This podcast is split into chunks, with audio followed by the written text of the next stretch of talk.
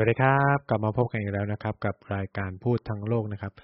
รายการในเครือของ TPT Podcast และพบกับผมไนท์เช่นเคยทุกวันเสาร์แบบนี้นะครับอ่าสัปดาห์ที่แล้วเนี่ยเราก็ชวนเดฮันใช่ไหมครับ มาคุยกันเกี่ยวกับผลการเลือกตั้งเกาหลีใต้เป็นไงบ้างครับ ทุกคนน่าจะได้ฟังกันไปแล้วแหละเราก็ได้วิเคราะห์ว่าเฮ้ยทิศทางแนวโน้ม หลังจากยุนซอกยองขึ้นมาเป็น ประธานาธิบดีซึ่งน่าจะรับตำแหน่งในเดือนพฤษภาคมนี้เนี่ยจะเป็นยังไง ซึ่งอย่างที่บอกไปก็คือว่าอาจจะส่งผลไม่ดีเท่าไหร่นักกับประเทศไทยนะครับ เพราะว่ายุนซอกยอนเนี่ยเขาค่อนข้างจะหันเหไปทางญี่ปุ่นไปทางอเมริกาหรือประเทศมหาอำนาจใหญ่ๆนะครับ มากกว่าที่จะมองมาที่แบบ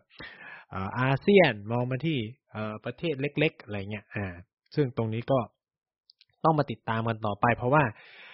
ด่านหินสุดของยุนซอกยอนก็คือสภานะครับ ที่ส่วนใหญ่ยังเป็นของพรรคน้ำเงินอยู่ นี่ก็ทำให้เขาอาจจะทำงานยากนิดหน่อยนะครับ ในการขับเคลื่อนนโยบาย อันนี้ก็ต้องมาติดตามกัน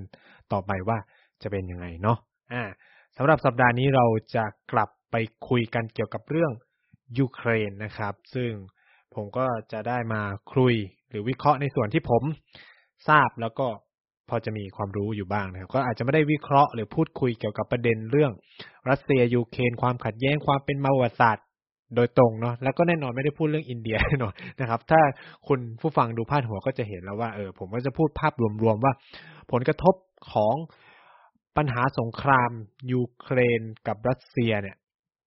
เอ่อมันเกิดเอ่อมันส่งผลกระทบอย่างไรต่อระบบ ไม่เชิงว่าเราคือผมอาจจะเน้นไปที่ระบบพลังงานโลกเนาะว่าว่ามันจะเป็นยังไงระบบตลาดพลังงานอะไรเงี้ยว่ามันเป็นไง เพราะว่าส่วนนี้คือผมศึกษาอยู่อะไรเงี้ย ก็จะทำให้พูดได้มากกว่าการไปวิเคราะห์ในเชิงความสัมพันธ์ระหว่างประเทศเลย มันก็ก็จะเป็นแบบท่องมาพูดเนาะแต่อันนี้คือจะวิเคราะห์ให้เห็นเลยว่ามันมันส่งผลกระทบอย่างไร แล้วก็แน่นอนมันเข้าใกล้ตัวเรา คือผมอยากจะบอกว่าหลายคนเนี่ย มักจะมองว่าเฮ้ยเรื่อง รัสเซียยูเครนมันไกลตัวไม่เห็นจำเป็นต้องไปยุ่งไปดูไปติดตามอะไรเงี้ยจริงๆแล้วไม่ใช่นะครับมันใกล้ตัวพวกเราทุกคนอย่างมากๆ โดยเฉพาะคนมีรถใช้รถใช้ถนนทั้งหลายเนี่ยคนที่ต้องใช้น้ำมันเนี่ย เรื่องจริง ๆ ไม่ใช่หรอกผมว่าทุกคนเลยนะ เพราะว่ามันจะเกี่ยวพันกับเรื่องราคาไฟฟ้าที่เราใช้ด้วยอ่าเดี๋ยวผมก็จะมาไล่เรียงว่าเฮ้ยมันเกี่ยวข้องกันยังไงเนาะก็ต้องพูดอย่างนี้ว่าเริ่มเริ่มอย่างนี้ก่อนก็คือว่า อย่างที่ทราบกันดีว่าณเวลานี้ก็อาจจะเกือบหนึ่งเดือนเต็มแล้วเนาะที่รัสเซียบุกยูเครนคือเราใช้คำนี้ได้ไม่ผิดเลยนะครับ คือมันเป็นการบุกจริง ๆ โดยคอนเซปต์ของความเป็นรัฐชาติที่มีอำนาจอธิปไตยเหนือดินแดนเนี่ยการที่รัสเซียทำอะไรมันคือการบุกนะครับ เหมือนที่สหรัฐอเมริกาบุก อิรักสหรัฐอเมริกาบุกเอ่ออ่าเอ่อเอ่อซีเรียหรือบุกอัฟกานิสถานหรือบุก ริเบียอะไรเงี้ย อ่า นี่คือการบุก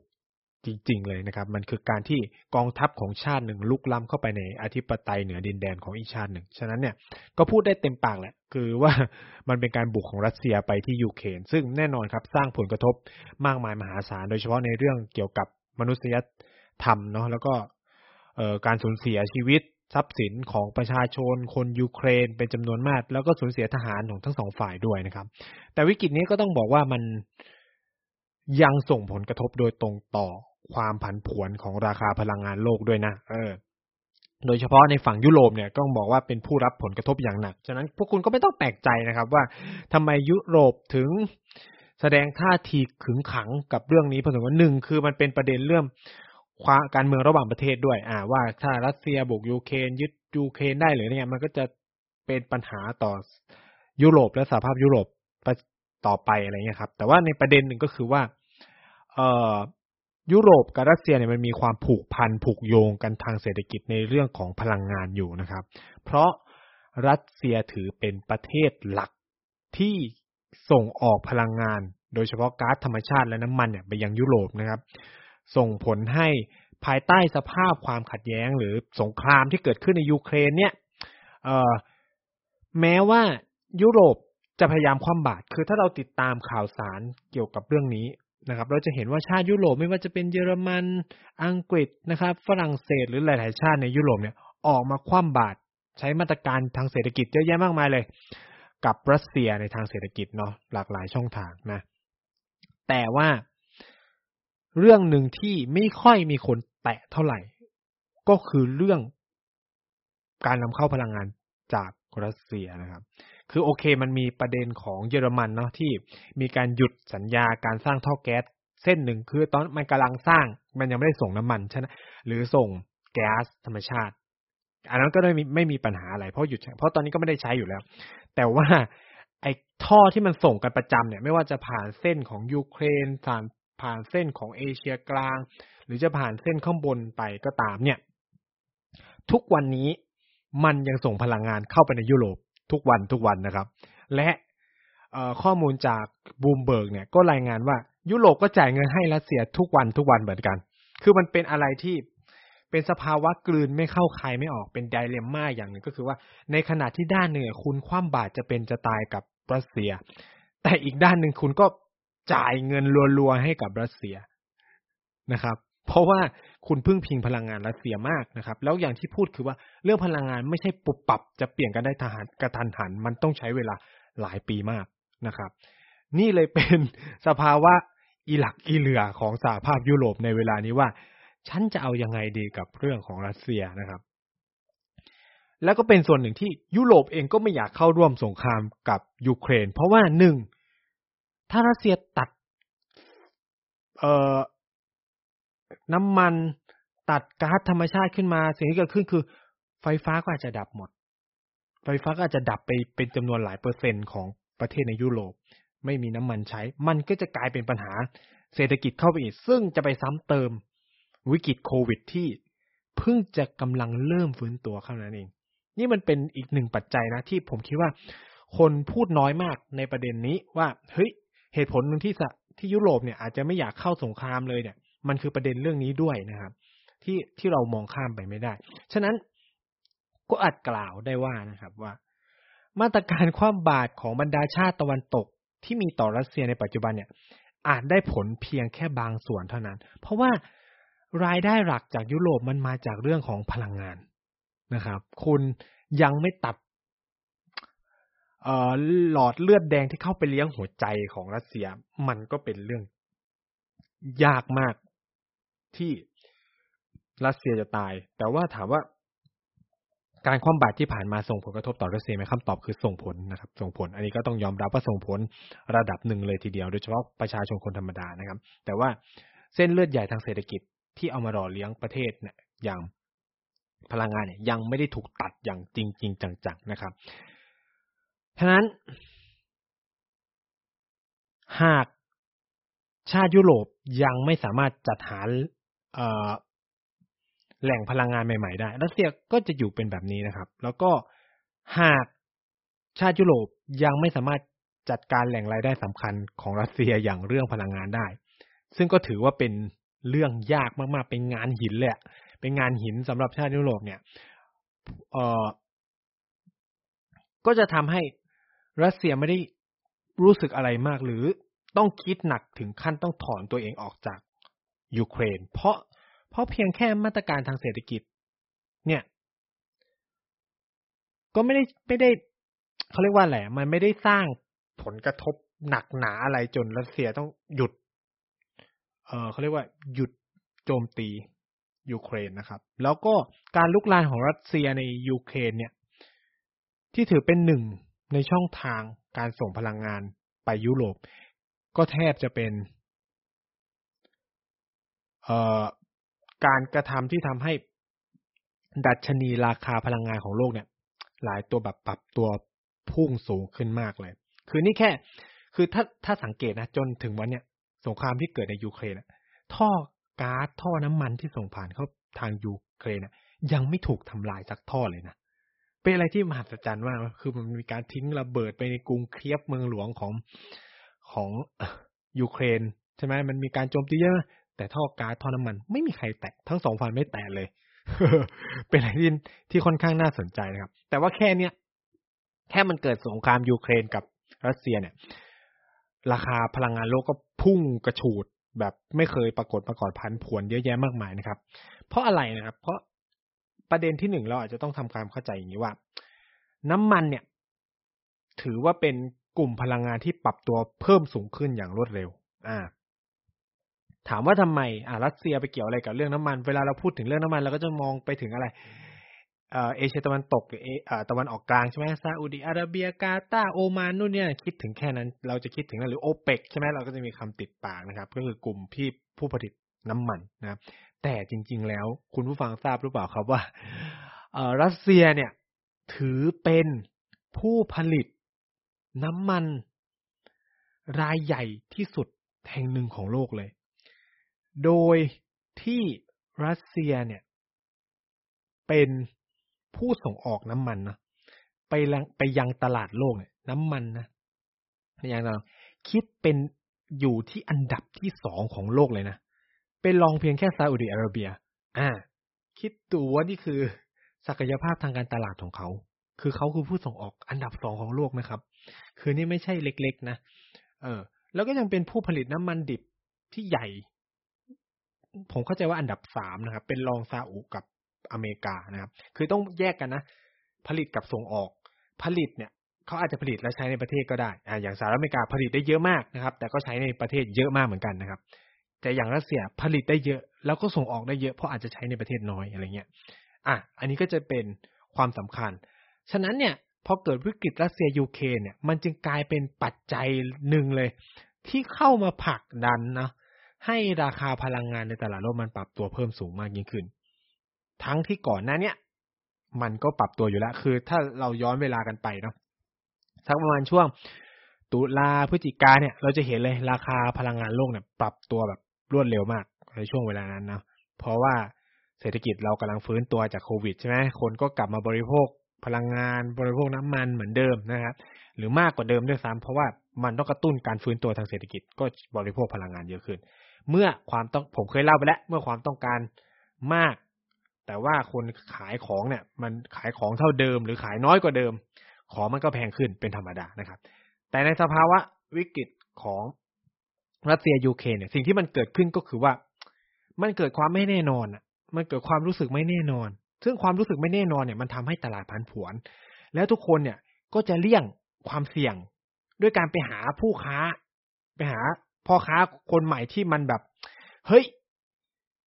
มีศักยภาพที่จะส่งให้แล้วไม่ต้องเสี่ยงอะเออเออคิดง่าย ๆ ว่า คนคนไม่ต้องการความเสี่ยงก็จะไปหาผู้ค้าพอคนไปอะสมมุติว่ามันมีร้าน ABC ใช่ไหมปรากฏว่าร้าน C มันเสี่ยงว่ะ คนที่เคยซื้อของร้าน C เนี่ย ก็แห่ไปซื้อร้าน A กับร้าน B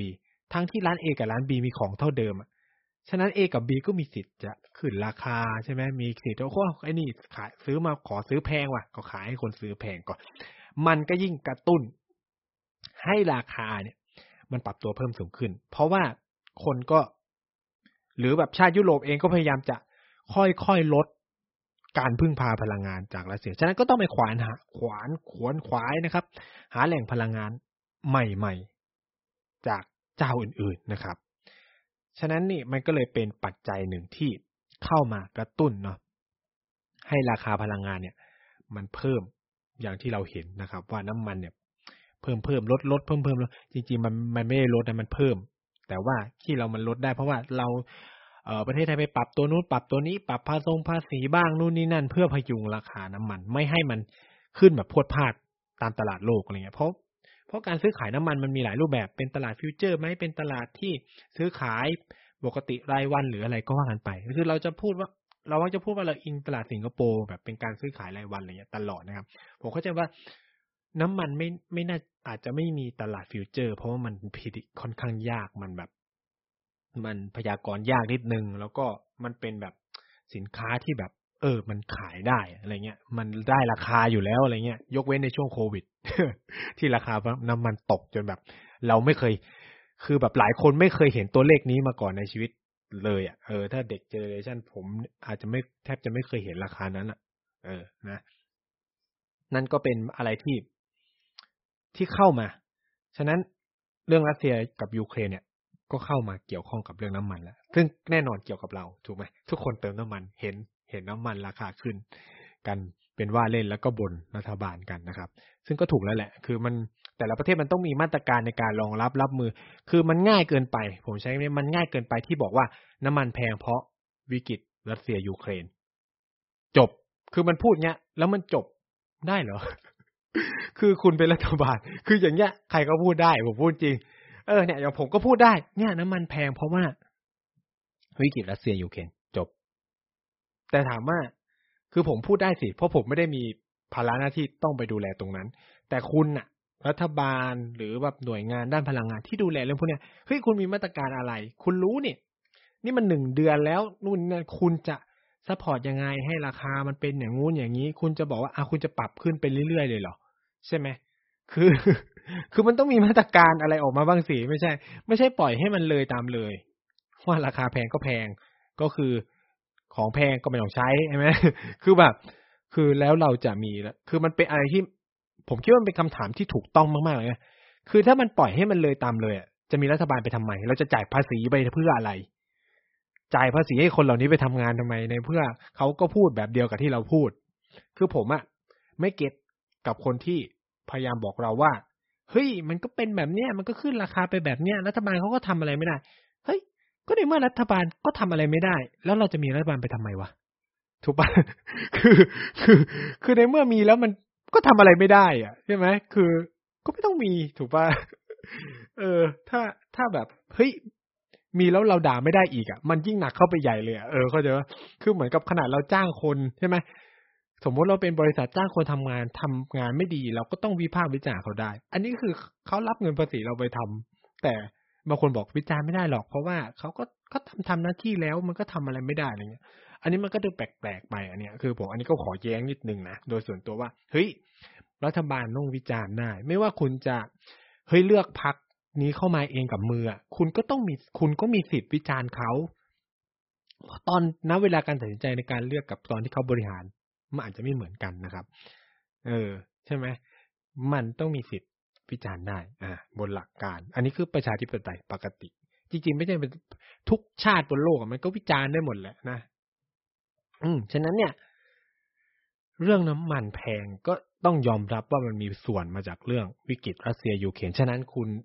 ผู้ฟังที่ฟังมาถึงจนนี้แล้วบอกว่าเฮ้ยเรื่องรัสเซียยูเครนมันไกลตัวจริง ๆ ไม่ใช่ มันใกล้ตัวกว่าที่คุณคิดนะครับ อีกประเด็นหนึ่งที่ก็โคตรจะใกล้ตัวเราเลย ใกล้มากแล้วตอนนี้ก็ฮอตมากนะครับ จากการที่เขาเพิ่งปรับขึ้นค่า FT นะ ไปเป็นที่สี่บาท มันขึ้นจริง ๆ คือมันประมาณสามบาทกว่า แล้วมันขึ้นเป็นสี่บาท มันปรับขึ้นประมาณกี่สองสามสตางค์สองสตางค์เกือบสามสตางค์อะไรประมาณเนี้ยนะแต่เวลาพานหัวคำนะค่า FT ขึ้นเป็นสี่บาท คือมันไม่ได้ขึ้นบวกสี่บาทนะ คือมันขึ้นจากสามจุดแปดกว่าเป็นสี่อะไรประมาณเนี้ยเออ อันนี้ขอทำความเข้าใจก่อน แต่ถามว่าขึ้นเล็กขึ้นน้อยมีผลกระทบหมด เพราะว่าเราใช้หน่วยเยอะนะ คนคนไทยใช้หน่วยไฟไม่ใช่แบบน้อยๆอะ เอาขึ้นสมมติขึ้นสักสองสตางค์ใช้ร้อยหน่วยขึ้นกี่บาทยี่สิบเลยนะ ถูกปะเออ อย่าคิดว่ามันน้อยนะครับ มันก็ขึ้นเยอะ แล้วคนไทยใช้ร้อยหน่วยไหมล่ะบ้านอะ หลังหนึ่งมันก็ไม่ใช่ใช่ไหมอ่า ฉะนั้นเรื่องไฟฟ้าเนี่ยก็จะมาเกี่ยวโยงกับเรื่องวิกฤตรัสเซียยูเครนอีกเพราะ เช่นเดียวกันครับ หนึ่งในพลังงานที่มีการปรับตัวเพิ่มสูงขึ้นมากคือก๊าซธรรมชาติ ซึ่งแรงมาก อันนี้คือแรงแรงยิ่งกว่าน้ำมัน ตัวนี้คือแรงแบบ จากไม่กี่บาทอะขึ้น จากหลักหน่วยอะขึ้นเป็นหลักร้อยเหรียญเลย เออ อันนี้คือแบบช็อกมากนะครับ ซึ่งขึ้นมาตั้งแต่ปีที่แล้วไม่หยุดด้วยเหตุผลสำคัญก็คือว่า แน่นอนเศรษฐกิจกลับมาเจริญเติบโตเนาะมันก็คือก๊าซธรรมชาติเนี่ยก็เป็นพลังงานที่สำคัญที่หลายประเทศเอาไปใช้ผลิตไฟฟ้าอะซึ่งส่วนใหญ่ก็นำเข้า โดยเฉพาะในยุโรปด้วย ยุโรปเนี่ยใช้ก๊าซธรรมชาติไปทำพลังงานความร้อนด้วยนะเพื่อสร้างความอุ่น แล้วปรากฏว่าปีที่ผ่านมาเนี่ย ไม่ใช่เออต้องบอกว่าช่วงหน้าหนาวที่ผ่านมาเนี่ย จนถึงเวลาเนี้ยยุโรปหนาวผิดปกติ พราะหนาวผิดปกติคุณก็ต้องการการใช้ความอุ่นมากขึ้น คุณก็เรียกว่าอะไรต้องใช้ก๊าซเยอะขึ้นเพื่อมาสร้างความร้อนเนี่ย ผมยกตัวอย่างในเคสฝรั่งเศสเนี่ย ราคาไฟฟ้าหรือราคาไฟฟ้าที่ผลิตจากก๊าซธรรมชาติ เพิ่มขึ้นเป็นหลักร้อยเปอร์เซ็นต์นะหลักร้อยเปอร์เซ็นต์คือเพิ่มเยอะมาก อันนี้คือก่อนเกิดวิกฤตรัสเซียยูเครนนะย้ำซึ่งฝรั่งเศสก็นำเข้าก๊าซธรรมชาติจากรัสเซียเหมือนกัน คือเพิ่มเยอะมาก ไทยเองเนี่ยที่ปรับขึ้นค่า FT ก็เป็นส่วนหนึ่งมาจากกาซธรรมชาติ เพราะว่าไทยใช้ก๊าซธรรมชาติผลิตไฟฟ้ามากถึงหกสิบเปอร์เซ็นต์เลยนะ อันนี้คือไม่ใช่ตัวเลขเล็ก ๆ นะครับ เราใช้ก๊าซธรรมชาติผลิตไฟฟ้ามากกว่าครึ่งหนึ่งของไฟฟ้าที่ใช้อยู่ภายในประเทศ อันนี้ไม่ใช่เรื่องตลกเลย คือผมอยากให้ซีเรียสกับเรื่องนี้มาก เพราะคุณจะเจอค่า FT ปรับขึ้นเรื่อยๆ แต่โชคดีหน่อยอย่างหนึ่งก็คือว่าก๊าซธรรมชาติผมเข้าใจว่าไทยซื้อแบบตลาดฟิวเจอร์ คือซื้อขายล่วงหน้า มันจะปรับเป็นช่วงแบบ สามเดือนหกเดือนอะไรประมาณเนี้ยอ่าเข้าใจว่าราคาเนี้ยคือราคาซื้อที่ตอนมันปรับขึ้นเมื่อมันหกเดือนหรือสามเดือนหกเดือนที่แล้วเข้าใจว่าหกเดือนที่แล้ว เพราะว่าตอนนั้นช่วงตุลาอะไรเงี้ย เป็นช่วงที่ราคาพุ่งแล้วเขาก็เริ่มพยากรณ์กันว่า เนี่ย ช่วงเดือนเมษาเนี่ย จะปรับค่า FC ซึ่งซึ่งก็งงเนาะเมษาพฤษภาเป็นช่วงที่คนไทยใช้ไฟเยอะที่สุดเลย คือก็อันนี้ก็ไม่เข้าใจเหมือนกันว่า เอ่อการบริหารระบบพลังงานของประเทศเนี่ย มันเกิดปัญหาอะไรขึ้นนะครับ อันนี้ผมก็อไม่อยากจะพูดถึงนะครับ อะฉะนั้นเนี่ย โดยปัจจัยดั้งเดิม ราคาพลังงาน โดยเฉพาะก๊าซธรรมชาติก็แพงปรับตัวเพิ่มสูงสูงขึ้นอยู่แล้ว แล้วก็ความต้องการก็เยอะขึ้นอีกนะครับ ทั้งจีนทั้งหลาย ๆ ประเทศเนี่ยต้องการก๊าซธรรมชาติเยอะมากครับ เหตุผลเพราะอะไรเพราะว่า เอ่อตั้งแต่COP Summit 26 ที่ผ่านมาเนี่ย ที่เขาคุยกันเรื่องการลดการปล่อยคาร์บอนไดออกไซด์แล้วก็แบบร่วมมือกันเนาะเพื่อจะแก้ปัญหาโลกร้อนเนี่ย ทุกคนก็พยายามลดคาร์บอน ซึ่งก๊าซธรรมชาติก็มีส่วนช่วยอย่างหนึ่ง ถึงแม้มันจะยังปล่อยอยู่แต่มันปล่อยน้อยกว่า พวกถ่านหินที่เอามาผลิตไฟฟ้าครับ นั่นก็เลยเป็นเหตุผลว่าเฮ้ยหลาย ๆประเทศหันมาสนใจราคาตัวก๊าซธรรมชาติมากขึ้น ซึ่ง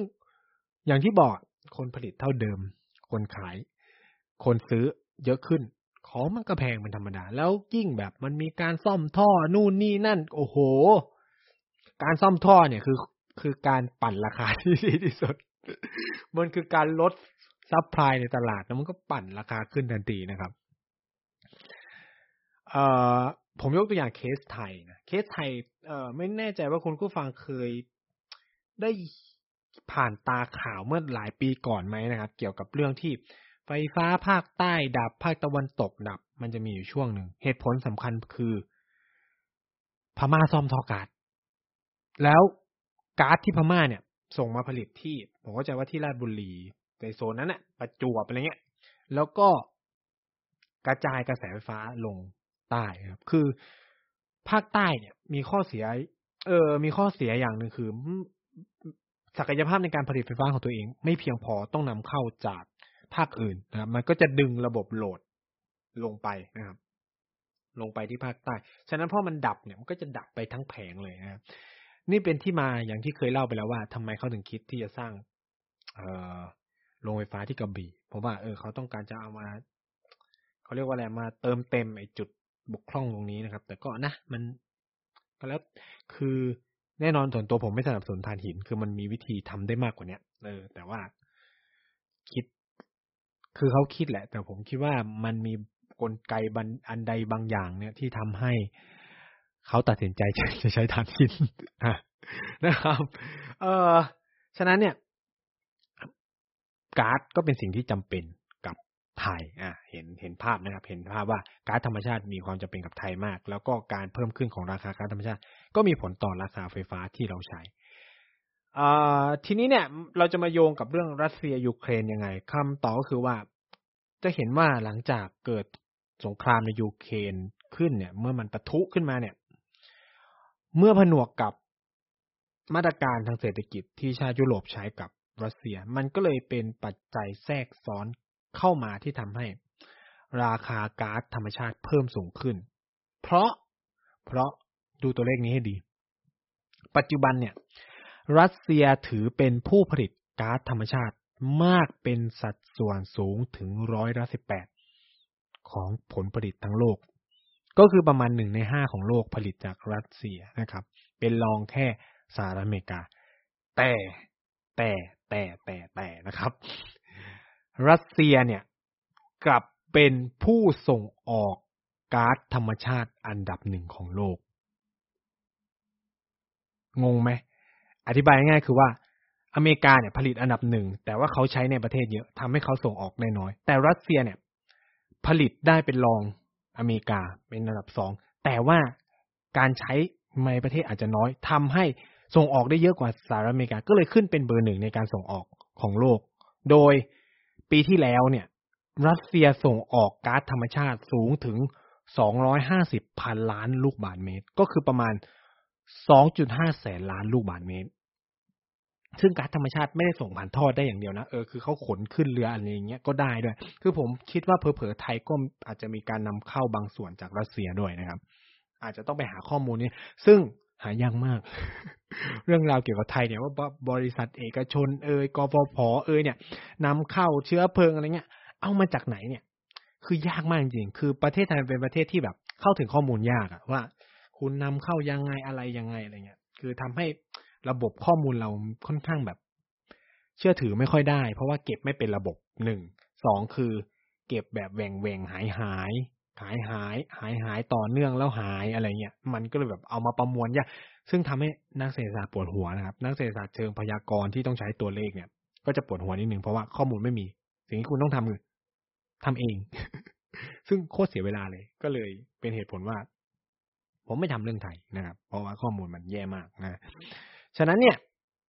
พอเราเห็นจุดนี้ก็จะเห็นว่าเฮ้ยรัสเซียโคตรสาคัญ ฉะนั้นพอมันเกิดสงคราม แล้วรัสเซียโดนความบาดอีก มันก็เลยกลายเป็นปัญหาอีลุงตุงนางขึ้นมานะครับ เอ่อถามว่ารัสเซียรู้ตัวไหมว่าตัวเองจะต้องเจอแรงกดดันเรื่องเหล่านี้ ผมคิดว่าเขารู้และก็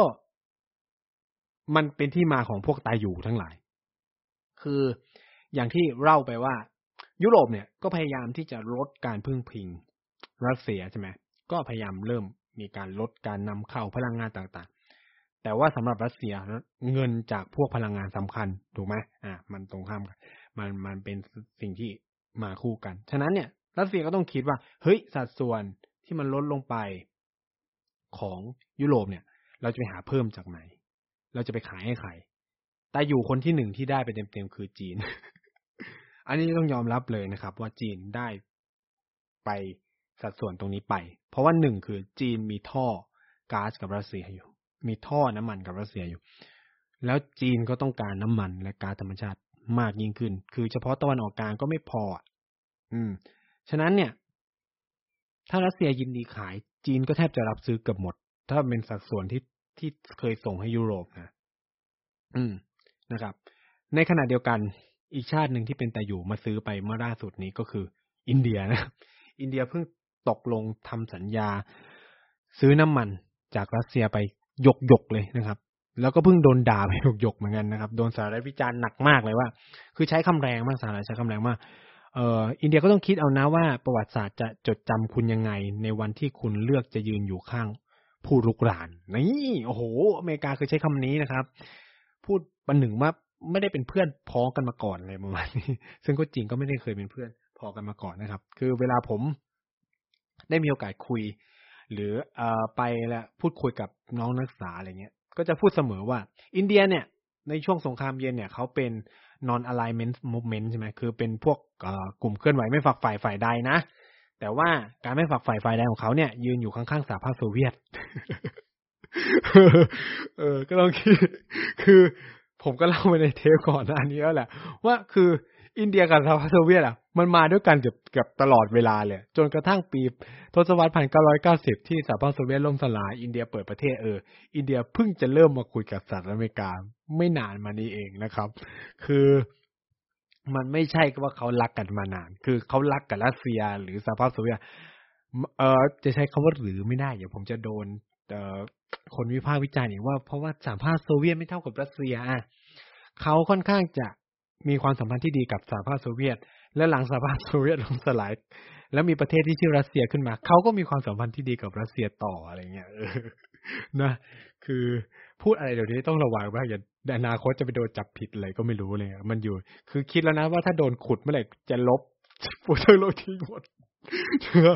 ความกลัว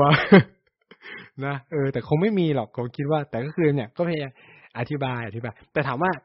ถ้าบอกว่าผิดก็ผิดอะคือก็คือผิดก็ยอมรับผิดสิก็คือคนเรามันก็มันก็ผิดพลาดกันได้อะคือมันไม่ได้ทุกคนมันจะเพอร์เฟกอะนี่ก็ต้องยอมรับความจริงอะเนาะคือ เราก็จะไม่ใช่เอ็กซ์เพรสไปทุกด้านทุกอย่างนะเออ มันก็ไม่ได้มันก็ไม่สมควรนะครับ อ่าฉะนั้นเนี่ยก็อย่างที่บอกคือ มันก็มีตาอยู่ที่มารอ ซึ่งจะเห็นว่าบรรดาตาอยู่ พวกเนี้ยไม่พูดอะไรเยอะ ไม่พูดอะไรเยอะ ไม่ค่อยไม่ค่อยพูดอะไรมาก นะครับคอยแบบอืมอยากให้กลับไปดีกันนะ ใช้ช่องทางการทูตนะ คุณฟังไปดูแพทเทิร์นประเทศที่แบบชอบโหวตแบบ ไม่โหวตอะเออไม่โหวตไม่ไม่โหวตในเวทีระหว่างประเทศอะจะพูดทำนองนี้หมดอยากให้ใช้ช่องทางการทูตอยากให้ยกเรื่องนู่นทั้งที่ตัวเองเป็นมหาอำนาจที่กดดันรัสเซียได้นะแต่ก็คือไม่ทำอะไรเงี้ย ซึ่งหลังๆมาเนี่ยอินเดียโดนด่าเยอะ ก็คือจือจีนอะเหมือนหลายชาติก็เริ่มรู้แล้วแหละว่าจีนค่อนข้างเทคไซส์ไปทางรัสเซียเนาะแต่อินเดียคือแบบมันจะแบบ เออเฮ้ยคุณก็เป็นชาติประชาธิปไตยนะนู่นคุณก็เป็นพันธมิตรชาติตะวันตกนะนู่นนี่นั่น แต่ทำไมคุณทำอะไรแบบนี้ที่แบบไม่เหมือนคนอื่นเขาอะไรเงี้ย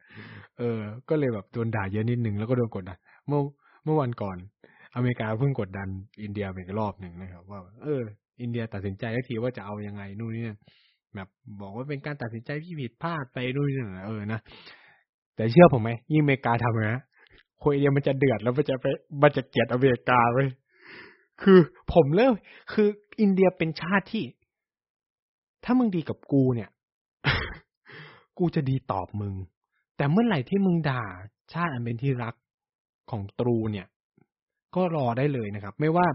ฉันจะเคยจูบดูดดื่มจากคุณมาแค่ไหนเนี่ย คนอยู่พร้อมที่จะสวิตแบบเครื่องแบบผมเริ่มเห็นนะเริ่มเห็นว่าคนอินเดียที่เป็นฝ่ายขวานะที่ก่อนหน้าเนี่ยรักธรรมมาก ชอบอเมริกาอยากให้อเมริกามาคานอำนาจจีนนู่นนี่เนี่ยแล้วทำให้นโยบายต่างประเทศของอินเดียเนี่ยแทบจะว่าโอ้โหแบบเข้าหาอเมริกาเยอะมากคือโมดีเนี่ยไปเยือนอเมริกาหลายรอบมากอะไรเงี้ย วันนี้คนเดิม พี่คนเดิมทวิตเตอร์เดิมที่ผมติดตามด่าอเมริกาไม่เหลือชิ้นดี คือแบบ เออ แล้วก็ได้แล้วมันส่งผลนะ คือมันส่งผลต่อแนวนโยบายต่างประเทศของอินเดียด้วย คือคนอินเดียมันยิ่งเป็นคนฝ่ายขวาจะมีผลอย่างมากเลยต่อตัวรัฐบาลการพูดการจะโอเคแบบโมดีอาจจะสงวนท่าที่นู่นนี่นั่น แต่ว่าเราได้เห็นการตอบโต้กลับหลาย ๆ อย่างเหมือนกันนะครับ พูดมาถึงตรงนี้เราก็ต้องพูดว่าสุดท้ายแล้วเนี่ย ชาติที่ได้รับผลกระทบ สุดๆเลยจากเรื่องปัญหาวิกฤตยูเครนรัสเซีย ก็คงหนีไม่พ้นยุโรป เพราะ ให้ตัวเลขง่ายๆเลยก็คือว่า ปัจจุบันเนี่ย ยุโรปพึ่งพิงก๊าซธรรมชาติจากรัสเซีย สูงถึงร้อยละสามสิบสองหรือพูดง่ายคือหนึ่งในสามของการนำเข้าก๊าซธรรมชาติทั้งหมด ของยุโรปมาจากรัสเซีย ฉะนั้นจึงไม่ใช่เรื่องแปลกที่ยุโรปจะค่อนข้าง ไม่กล้ามีนโยบายอะไรที่มันแข็งแข็งก้าวจนเกินไปกับรัสเซีย เพราะถ้ามันแข็งกร้าวมาก มันก็คือปากท้องของตัวเองเหมือนกัน ฉะนั้นก็คือสิ่งที่ยุโรปทำได้คือ ประวิงเวลาไว้ ในระหว่างนี้ ว่าไม่ให้มันเลยเถิดไปไกลกว่านี้ประวิงเวลาหาทางไงก็ได้ให้มันยุติสงครามโดยที่ ฉันไม่ต้อง take action มาก ในเวลาเดียวกันก็หาแหล่งพลังงานใหม่ไปด้วยนะครับ ซึ่งการกระทำแบบเนี้ยมันก็เลยทำให้ราคาพลังงานถีบขึ้นไปอย่างที่บอกร้านซีมันเหมือนกับคนไปซื้อร้านซีค่อยๆซื้อของน้อยลง แล้วหนีมาร้านเอกับร้านบีแต่ร้านเอกับร้านบีมีของเท่าเดิม ซึ่งความพีคคืออะไร ความพีคคือ ไอคนที่เคยซื้อร้านซีอะ มันนเป็นคนรวยว่ะ มันก็เลยบอกร้านเอกับร้านบีว่าขายขายเท่าไหร่สิบบาทใช่ไหมอ่าฉันขอซื้อสิบเอ็ดฉันขอซื้อสิบสองร้านเอร้านบีก็ตาลูกเบาถูกเปล่านะครับทำไมฉันต้องไปขายให้ไอคน ที่ซื้อทีละน้อยๆไอ้นี่มันโหเขาพร้อมซื้อสิบเอ็ดสิบสองแต่ว่าเขาซื้อทีแบบ โอ้ยเหมาอะไรเงี้ยอ่านะครับ อันนี้คือผมยกตัวอย่างแบบง่าย ๆ ให้เข้าใจนะครับ คือ มันในสถานการณ์จริงมันไม่ง่ายขนาดนั้นหรอก เออพูดเยอะกันแต่ยกให้เข้าใจง่าย ๆ อ่านะครับ นี่ก็เลยเป็นเหตุปัจจัยว่า เฮ้ยทำไมเรื่องวิกฤตยูเครนรัสเซียเนี่ย คุณต้องคุณต้องศึก คุณต้องเข้าใจมัน คุณต้องใส่ใจมัน เพราะว่ามันใกล้ตัวกว่าที่คุณคิด ถ้ามันเลยเถิดไปเช่น ท่อก๊าซโดนโจมตี หรือท่อน้ำมัน โดนโจมตี ผมเชื่อเลยว่า น้ำมันกับก๊าซธรรมชาติ พุ่งอีก พุ่งได้อีก พุ่งได้อีก เพราะมันคือการที่สภาพยุโรปไฟจะดับ ไม่มีน้ำมันจะใช้เลยนะ คือคิดสภาพว่าก๊าซหนึ่งในสามนะเว้ย คือหนึ่งในสามของสภาพยุโรปไม่มีก๊าซไปผลิตไฟฟ้า คือมันไม่ใช่เรื่องเล็กๆนะ เออ แล้วไม่ต้องพูดถึงประเทศเราที่พึ่งพิงกับราคาตลาดโลก ถ้าคุณฟังเวลารัฐบาลไทยอธิบาย เรื่องราคาพลังงาน เราอิงกับราคาตลาดโลกเราอิงกับตลาดราคาฉะนั้นเนี่ย คุณหลีกตรงนี้ไม่พ้นนะครับ ฉะนั้นจะไม่ใส่ใจเรื่องพวกนี้ก็คือไม่ได้เหมือนกันนะครับ ก็ดูบ้างนะครับ มองบ้าง ว่าเฮ้ยมันเลยเถื่อไปถึงไหนจะได้แบบเฮ้ย วันนี้รัสเซียยิงตุเออหรือแบบยูเครนนึกคึกอะไรไม่รู้ทำลายท่อก๊าซหรือรัสเซียแบบทิ้งเป้าพลาด ท่อก๊าซแตกอะไรเงี้ย วันนี้จะได้รีบเติมน้ำมัน รีบหาวิธีประหยัดไฟเลยนะครับ เพราะกว่าราคามันจะมาก็ใช้เวลาพอสมควร อ่า ประมาณนี้อ่าวันนี้ก็ประมาณนี้นะครับ ช่วงนี้ก็ไม่อยากพูดเยอะเท่าไหร่เอาแบบ นิดๆหน่อยๆนะอ่าสำหรับสัปดาห์นี้นะครับ พูดทั้งโลกก็ขอลาคุณผู้ฟังไว้ไปเพียงเท่านี้แล้วพบกันใหม่ สัปดาห์หน้า สัปดาห์นี้ลาไปก่อน สวัสดีครับ